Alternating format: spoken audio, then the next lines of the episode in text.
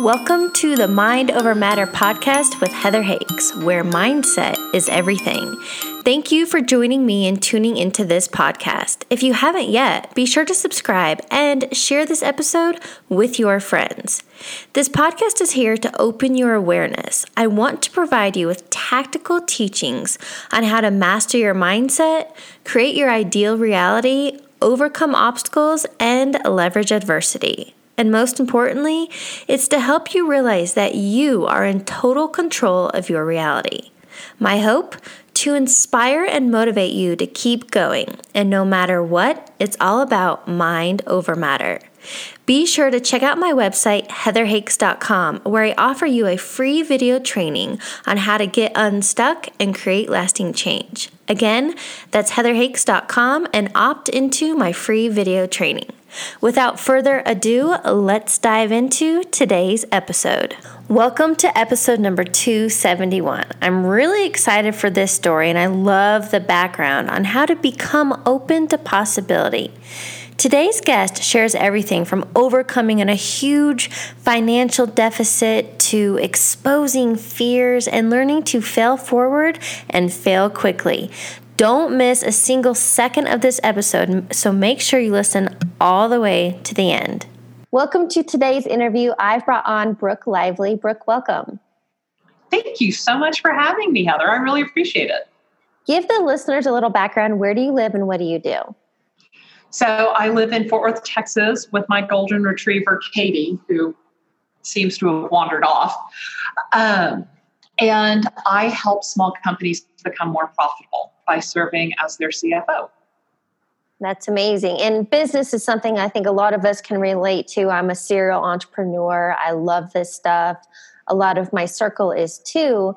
But I want to speak on a more general level today. And especially, I would love for you to share your story, the backstory of, you know, this 26 months of deficit when it came to business and then, but how you had this vision and how it all played out. All right. So, first of all, I want to say this is a story I didn't start telling until about six months ago because I was embarrassed. And here I am. My job was to make companies more profitable, and my company ran a loss for 26 months straight, which is a really stinking long time. And I did everything. And I did everything that most entrepreneurs did. I racked up credit card debt. I refinanced my house. I ran, I had lines of credit and I went the, you know, maxed those out. Everything was maxed out. And it was a really long time to run a loss, but I knew where I was going. I knew what my company would look like. I knew what I needed to do. I broke down what I needed to accomplish. So we were talking right before this, and I said, How do you eat an elephant? Right? And the answer is one bite at a time. So I knew the elephant that I was eating was a profitable company. And I knew which bites needed to happen when so that I could turn to a profit. Um, I think the important thing is to not hold your vision too tightly. I think you need to know what that ultimate destination is. But the tighter you hold it, the more restrictive it becomes. So it's like sand, right? You put sand in your hands, and the tighter you hold it, it just like spews out between your fingers, right? And when you loosen your grip and you have a looser hold on that sand, it will sit in your in your hands forever. So it's it's have that vision, have a loose hold on it so that you can be open to possibilities. So, like I said, I knew the bites of the elephant that I needed to take to be profitable. That's not how I became profitable. I became profitable because I stopped and I listened to my clients. And my clients said, This is what we want to do. And I said, Okay, we can do that. And that one conversation with three clients went from running a loss every month to running a profit. What I'm hearing you say on the holding your vision loosely is to know the end result, to know that maybe you want to be in a relationship or you want to start a business or you want a certain dollar amount. But are you saying more or less to be open to the how it unfolds? Yeah, I think I, I think there are two things, and, and they're going to sound opposite. I think there should be a plan. Absolutely. If you don't have some kind of plan, what did what did Churchill say? Um, he who fails to plan plans to fail. I think is the the expression. Um, but at the same time, I think realize that plans change and be open to that change and be open to that new direction.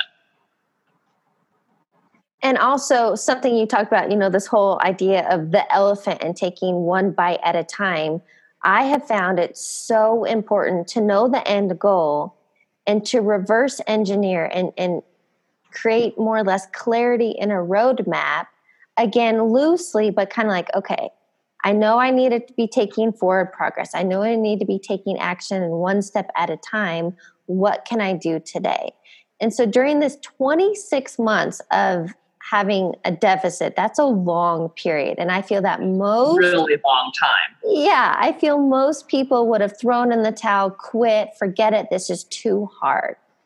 How did you create belief and certainty or having faith to keep going pardon the interruption do you ever feel lost or find yourself stuck in a rut you want change.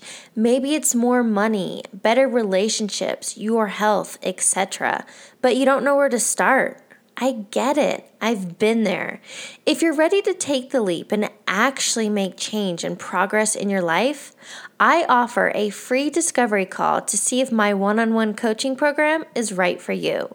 Visit heatherhakes.com forward slash coaching for more information and to schedule your call. Now, back to regular programming.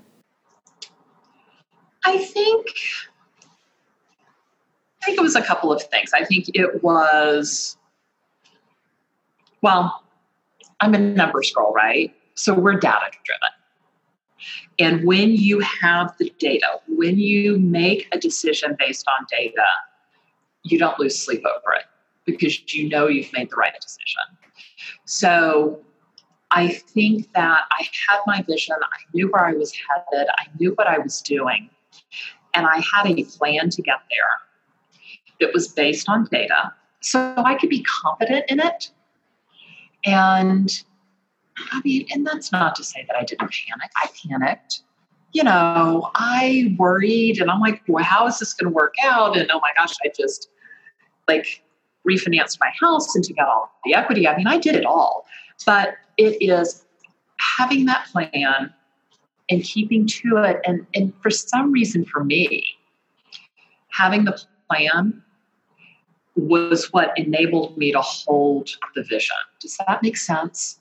Well, and something you shared with me being data driven, when you actually broke it down to how many clients you would need or your next steps, and I and I shared a story with you, I'll share just real quick my cousin and I have partnered and, and we have um, an online digital product coming out in a couple months with yoga and wellness.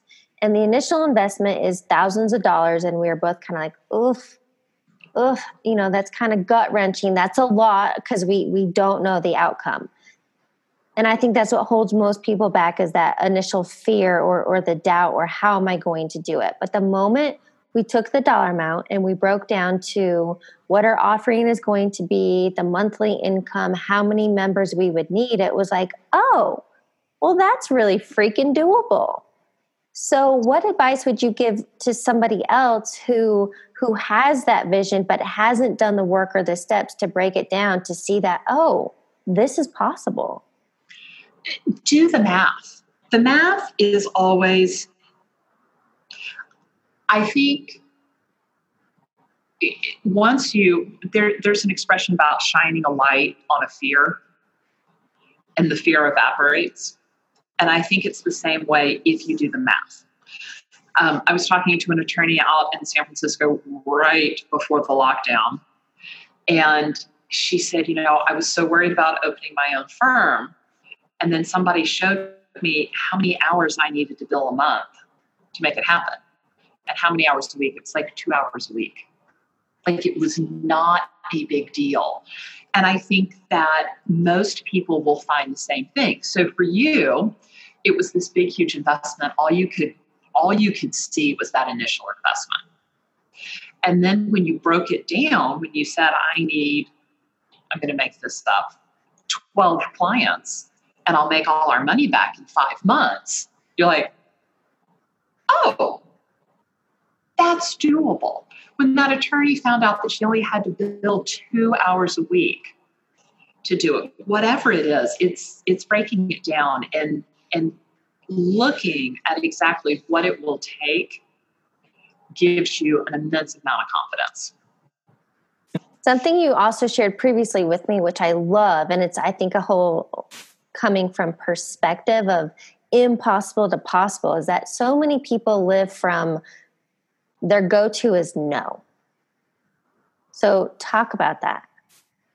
Yeah, so I think that's um, I think that's a natural thing for a lot of people. Um, and you've probably heard this, but you can live in a world of abundance or you can live in a world of lack. And choosing to live in the world of abundance is different than living in lack. So if you live in lack, if there's never enough, your initial answer is always going to be no. Living in a world of abundance doesn't mean that your initial answer is yes. Your initial answer is what if? What if this worked out? What if I got the clients I needed? What if? And it's and it's a shift, and it's a shift you have to make intentionally. When you find yourself going, no, it won't, say, whoa, whoa, whoa, hold on. What if? What okay, if so- I got the clients? What if I find the perfect guy? What if, you know, the house I've been dreaming of is the next one I go look at? And what I just wrote down that you shared, which is so powerful, is it's an intentional shift going from there's no way to I'll find a way. And so when you come from a from that possibility, I think it, it just opens up, you know, we're all energy. This whole human experience we're energy. And so what you're putting out whatever your vibe is whatever your thoughts are lack or scarcity possibility or not that's what you're going to continue getting back. And so even your example on the holding the sand when you're clenching when you're holding so tight to there's no way or you're trying to have control what you shared is when you're holding so tight it actually leaves quicker. Mm-hmm. but then share what it's like when you open when you open, when you relax, when you when you become open to the possibility, you'll you will find you know what's the expression like attracts like? And you're right we are energy. And if you put out the positive to the world the positive is going to come to you. What you concentrate on multiplies. So if you always say no you're going to get no if you say what if or yes, you're going to get what if and yes. And um, it is a conscious decision, it, but it's like a muscle. The more you do it, the more you exercise that muscle, the more you make the decision to say what if instead of no, the easier it becomes, the more ingrained it becomes. And I'm not, it's, it doesn't happen overnight and even the people who live in that abundant world and are, you know, 99.999% of the time say, what if? There's still going to be days when they're like, oh no, no, no, no. But they're fewer and far between. Well, and what was your mindset shift like those 26 months of deficit into focusing on data driven, creating that belief in certainty, knowing you could do this, holding your vision? What what was that like and how long did it take for you to start seeing profit again um so it was very much what's past is past i'm looking forward so I, I did not dwell in fact i didn't know it was 26 months until a year after I had been profitable. I had no idea that it had been that long. It was a loss. All right. It's in the past, moving forward. And um, so that's part of it. Like what's behind you is behind you. Quit looking in the rearview mirror. Yes. Look ahead. It's funny you bring that up because literally, when you were sharing that, I was picturing myself in a car going dra- down the road. And it is so easy to get stuck focusing on what's behind me, what could have been, what should have been, how it could have been different. Well, that's not going to serve you. And so instead, to be in the vehicle, be and, and forward thinking and, and but I mean, what advice would you give to someone to that? Because it is easy, and especially if it's habitual to always be thinking in the past. How do you flip the switch to okay, what can I do today to get closer to my end goal? I think part of it's grateful. So, um, my next door neighbor, I'm trying. I, I actually live in a duplex. I'm trying to buy the other half because I want to knock through the walls. I don't know what I would do with that much space, but you know, I really want it and, and it's my vision and I know it's going to happen and I just have to get a crowbar to get my neighbor out of his side, right? Somehow. But it, and he's sticking so hard to it because he does things like he used to live in Austin and some other places where real estate has really gone up. And he will look at the price of the house that he owned 15 years ago, and it's now worth more than a million dollars. And all he can do is say, I lost so much money. Mm. And I'm like, well, not really, because you sold that house and you used the money to buy the next house. And then you use that money to buy the house after that. And now you realize that you are living in a house next door to me and you have zero mortgage. So take a moment and be grateful that that first house started this chain reaction that led you to a place that's really great. And I think that you should do that with a lot of things. It, it's, you know, people talk about the gratitude practice mm-hmm. and being grateful. And I and I think it is. I think the things in the rear view mirror brought you to where you are today, the possibility of what you'll have tomorrow. Yes. I love that analogy, and especially, oh, gratitude really is so so important. It's something I've literally done, I think, since I was eight, and watched it on Oprah, learning about a gratitude journal. So every night before bed, I think of at least five things from that day for which I'm grateful for. So I go to bed feeling so good and lit up and and a lot of the times just smiling like that happened to me today. But especially in that guy's case that just has so much to do with perspective and and again not playing the woulda coulda shoulda game. And um you know what is do you have some sort of regular routine or practice that you know to keep your mindset strong to focus forward to have this gratitude? What are you doing for yourself well, one of the the places where I am most grateful isn't really accessible right now because I do it on airplanes. I travel a ton, a ton, a ton, a ton, a ton. And I discovered probably six or eight years ago that that is the place where I am most grateful. Part of it is because it's a place I um, have a personal rule.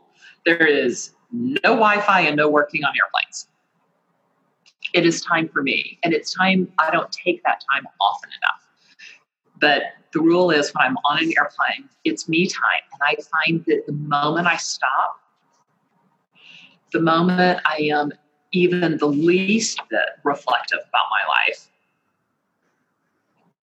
I am so incredibly grateful for everything I have. And, and let's face it, everything I've created. And so it is that slowing down. Um, I'm in EO, Entrepreneurs Organization, and last fall we um, there was a big regional meeting, and we had all these people come to speak, including oh, and I'm not going to re- remember her name. Her first name is Molly. There was a movie made about her, Molly's Game. She ran the big, huge, enormous. Yeah, she's from like the Vail area. Yeah. Oh, her yeah. brother, he's a skier. everybody in Denver knows her brother. It is the funniest thing. Jeremy, Jeremy Bloom, Molly Bloom. Bloom. Yes. That's it. Every why is it that everybody knows Jeremy in Denver? Like it is the craziest thing. Everybody knows it. So anyway, so she came and spoke, and a whole bunch of other people. And the recurring theme that I saw was meditation. Mm. And so that was something that I started after that meeting.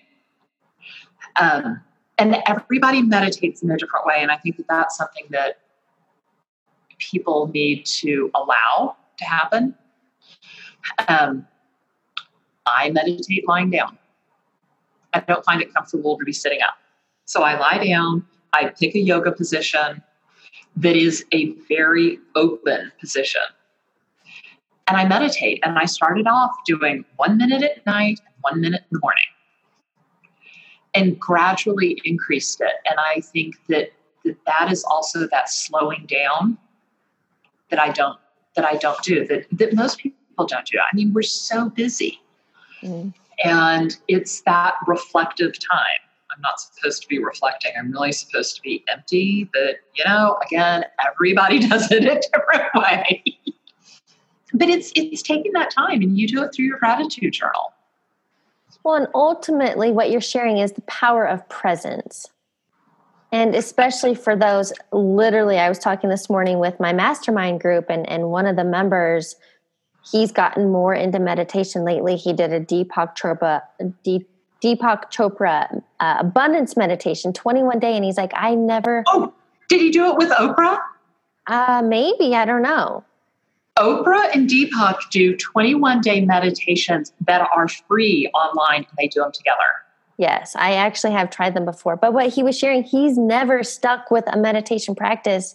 And he did this one, and actually, long story short, it, it got him out of the monkey mind and quieted his mind and, and got him focused and he he had an amazing huge week but he had with new clients and income whatever in his business 13,000 in a one week period.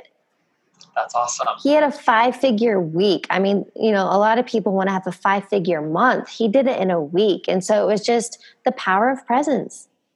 That that heather it goes back to the sand right? Yeah. If you are holding it tightly, if you're worrying about everything, if your mind is going 90 miles a minute, it's like you are gripping that sand with everything you have. And stopping, being present, meditation, gratefulness, it's all part of slowing down and opening your hands and holding your your sand in your life loosely in a way that enables things to come to you and for you to see things better. I seriously love that visual and metaphor. So, question for you What is one key takeaway you want listeners to get from this conversation? You know, it's so funny. I knew you were going to ask me this, and I'm like, oh my gosh, it's data driven decisions and it's fear and it's just, and I feel like we haven't really talked about a lot of what I would like the key takeaway to be. Um, so I guess I have to change my takeaway. or share what you think we've missed. Um, okay, what I think we've missed, and we've we've talked around the edges of it, is having that vision and how do you eat an elephant? It's one bite at a time. I think the missing component that we haven't talked about really directly is shine a light on it. There are so many things that we fear, um, whether it's starting a new business or getting into a relationship or whatever. There's, um, I wrote an article one time about fears in your business are like a child having fears at night of the monster in the closet, right? It's all encompassing. You feel it. You can't do anything about it. It's the only thing that that child can see. And they stay in that pain for a really long time until they finally do something about it. And in a child's case, they call for mom and dad, right? They either overcome the fear that there are sharks in the carpet and they jump out of bed and run to mom and dad, or they just yell loudly enough and mom and dad come and rescue them. There's an outside intervention. So whether you do it yourself or there's an outside intervention. But ultimately, what happens is somebody turns on the light. Yes. And you can see that that was not a monster in the closet, that was the shadow of your teddy bear. And I think doing the same thing in your life, in your business, those things of which you're really scared, shine a light on them, expose them. It makes it so much more manageable.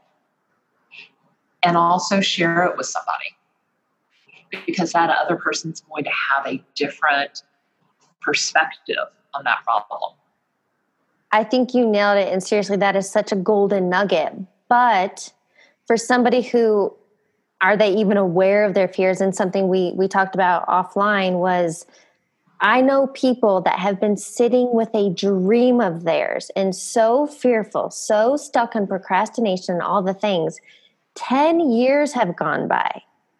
I don't want whoever's listening for another six months to go by. So, how do you shine the light to stop living in the fear based thought pattern and and shine the light and go forward and do the things you want and and and YOLO your life and I mean our life is totally up to us, right? We are creating our reality. So how do we create the best reality?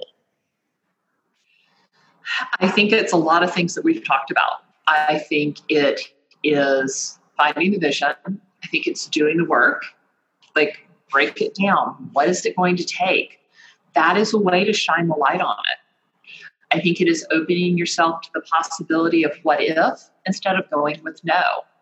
I think that part of it, honestly, is just realizing that if you don't change, another 10 years are going to go by and you're going to be in the same exact place. And I think that the final thing is accepting that there's never a perfect time. Yes. There's never a there's never a perfect time to start a business. There's never enough money to start a business. Same thing with children, right? There's never the perfect time to have a child. You are either too busy or you don't have enough money. You know, I can remember my best friend wanted to have private school tuition and college tuition in a bank account before she had her second child. I'm like, it's like, it's ridiculous. Like, that's not going to happen. You have to realize that things do work out. So, my father has a theory, he calls it JIT money, and it's just in time. And you have to help the just in time money. But if you have faith and if you if you work towards it, the money you need will always show up just in time. So I know that you left a big corporate job and there's never a good time to leave a corporate job, right? There, no. You're never going to have enough money in the bank. You're never going to know what, know what you're doing next. It's always yeah. going to take. The best part about that was I delayed it for months because I, you know, you want all your ducks in a row and you want everything to be perfect. And I finally literally woke at what really happened. It was a Thursday. I'll never forget it. I'd gotten some new dreadful assignment and I finally was like, fuck it, I'm done. I'd already, my resignation had letter had been written for months. And I literally, it was thank goodness I did it in the moment or I wouldn't have. I walked mm-hmm. down the hallway and I, I sat down with my boss and I d- finally did it. But you're right. What you're saying is there's never going to be a right time. Take action and the money, the resources, whatever you need will show up. It will show up. Yes. Now, I am not saying quit your job, sit at home on the couch and watch TV all day. No. Like, you got to put some effort in. But if you do put that effort in, it will show up, it will work out, it will happen. And it's and it's having go back to the sand. Like it's not holding it so tight. It's it's having the mindset of abundance, of possibility, and knowing and being open that it will show up. I'm definitely going to write that quote down. It's having the mindset of abundance and possibility. Yeah. I love that. Okay, so I have a few rapid fire questions to ask you to wrap up the interview. Uh oh.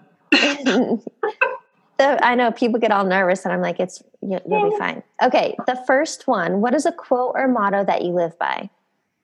Oh, so I'm going to have to go with my high school. We had we had an official like Latin motto, and then we had the unofficial one, and it is "Function and disaster, finish in style." I've never heard that one. So it's all about like you know a duck glides across the water looking so nice, but they're paddling like mad underneath. Yep, that's what we do. We may function in disaster, but we're going to pull it out at the last minute and look great. Oh, sweet. Love that. What is a book you're currently reading or highly recommend? Um, okay, so I'm reading two really good books right now. One is What Got You Here Won't Get You There. And it is all about growing as a leader and that you are the one that is holding yourself back from that next job, that next promotion. And the way to become that good leader is to stop focusing on yourself and focus on others. Yep. So that's awesome. And then the other one's right here Fix This Next by Mike Michalowicz. So it's a great framework for looking at what is not working in your business and uh, and attacking that next. The previous book you shared uh, that you are the one holding yourself back. Mm-hmm. What what was the key message in that note? Um, to to focus on others, and only by focusing on other people can um, you become the leader that you need to be, your company needs you to be, um, your coworkers need you to be. Do you know, I've actually heard something similar, for, especially for public speakers, for people who get all worked up and anxious about public speaking, it's because you're making it about you. When you make it about the audience and you wanting to serve them and the message come out, then that's when it just flows. So I, I understand what they're saying. Exactly. Okay, final question for you. What advice would you give your younger self? So this is really interesting. I um when my uncle was dying, his priest came to the house and said, Okay, what regrets do you have? And Eddie said, I don't have any regrets. I lived my life.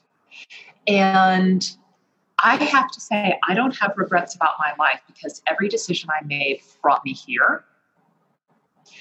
Um, so I think the advice that I would give myself is um, be a little more open to the possibilities that are out there.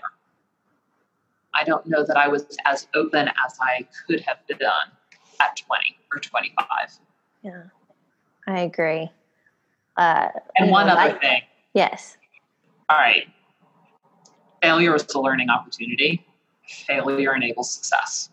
If you do not fail, you are never going to succeed. So fail fast, fail forward. 100%. What a great note to end on. Brooke, thank you so much for joining me. Thank you, Heather. I had a great time. Thanks for tuning into today's episode. Be sure to sign up for my free video training on how to get unstuck and create lasting change at heatherhakes.com. And I'd love to connect with you on the social platforms. You can find me on Instagram at heather.hakes, Facebook Heather Hakes, and YouTube, guess what? You got it, Heather Hakes. I'll catch you on the next episode.